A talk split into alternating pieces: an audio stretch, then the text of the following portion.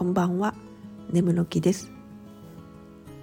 この前何気にクレジットカードの明細を見てたら身に覚えのない支払いがあったんですよ。えまさか誰かが私のクレカを不正利用してる？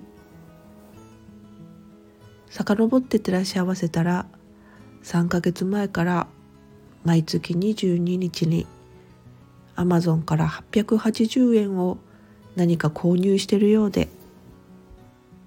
ちょっと微妙な金額だな。何だろうと。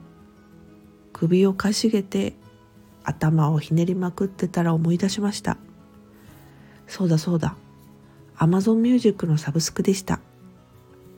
不正利用じゃなくてよかった。ああ怖ヒヤリとしましたよ。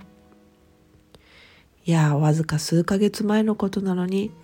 忘れっぽくていけませんね特に定期購入サブスクの類は契約したこと自体をうっかり忘れがちなので時々見直してみますね